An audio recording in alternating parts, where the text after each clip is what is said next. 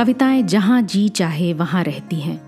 कभी नीले आसमान में, कभी बंद खिड़कियों वाली सकरी गली में।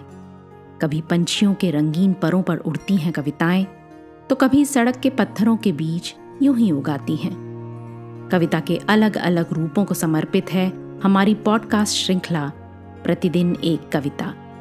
कीजिए एक नई कविता के साथ अपने हर दिन की शुरुआत।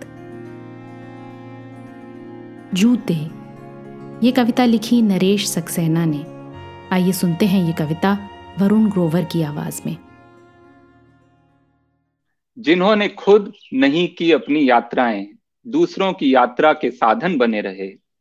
जिन्होंने खुद नहीं की अपनी यात्राएँ, दूसरों की यात्रा के ही साधन बने रहे। एक जूते का जीवन जिया जिन्होंने, यात्रा के बाद उन्हें छोड़ दिया गया घर के बाहर।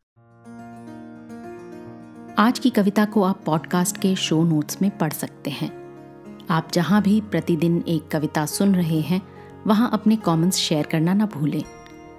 अगर आप चाहते हैं कि नई धारा रेडियो की ये प्रस्तुति हर सुबह आपके व्हाट्सएप पर आ जाए तो हमें इस नंबर पर मैसेज भेजें। Seven four two eight seven seven five three seven six कल एक और कविता के साथ फिर मिलेंगे।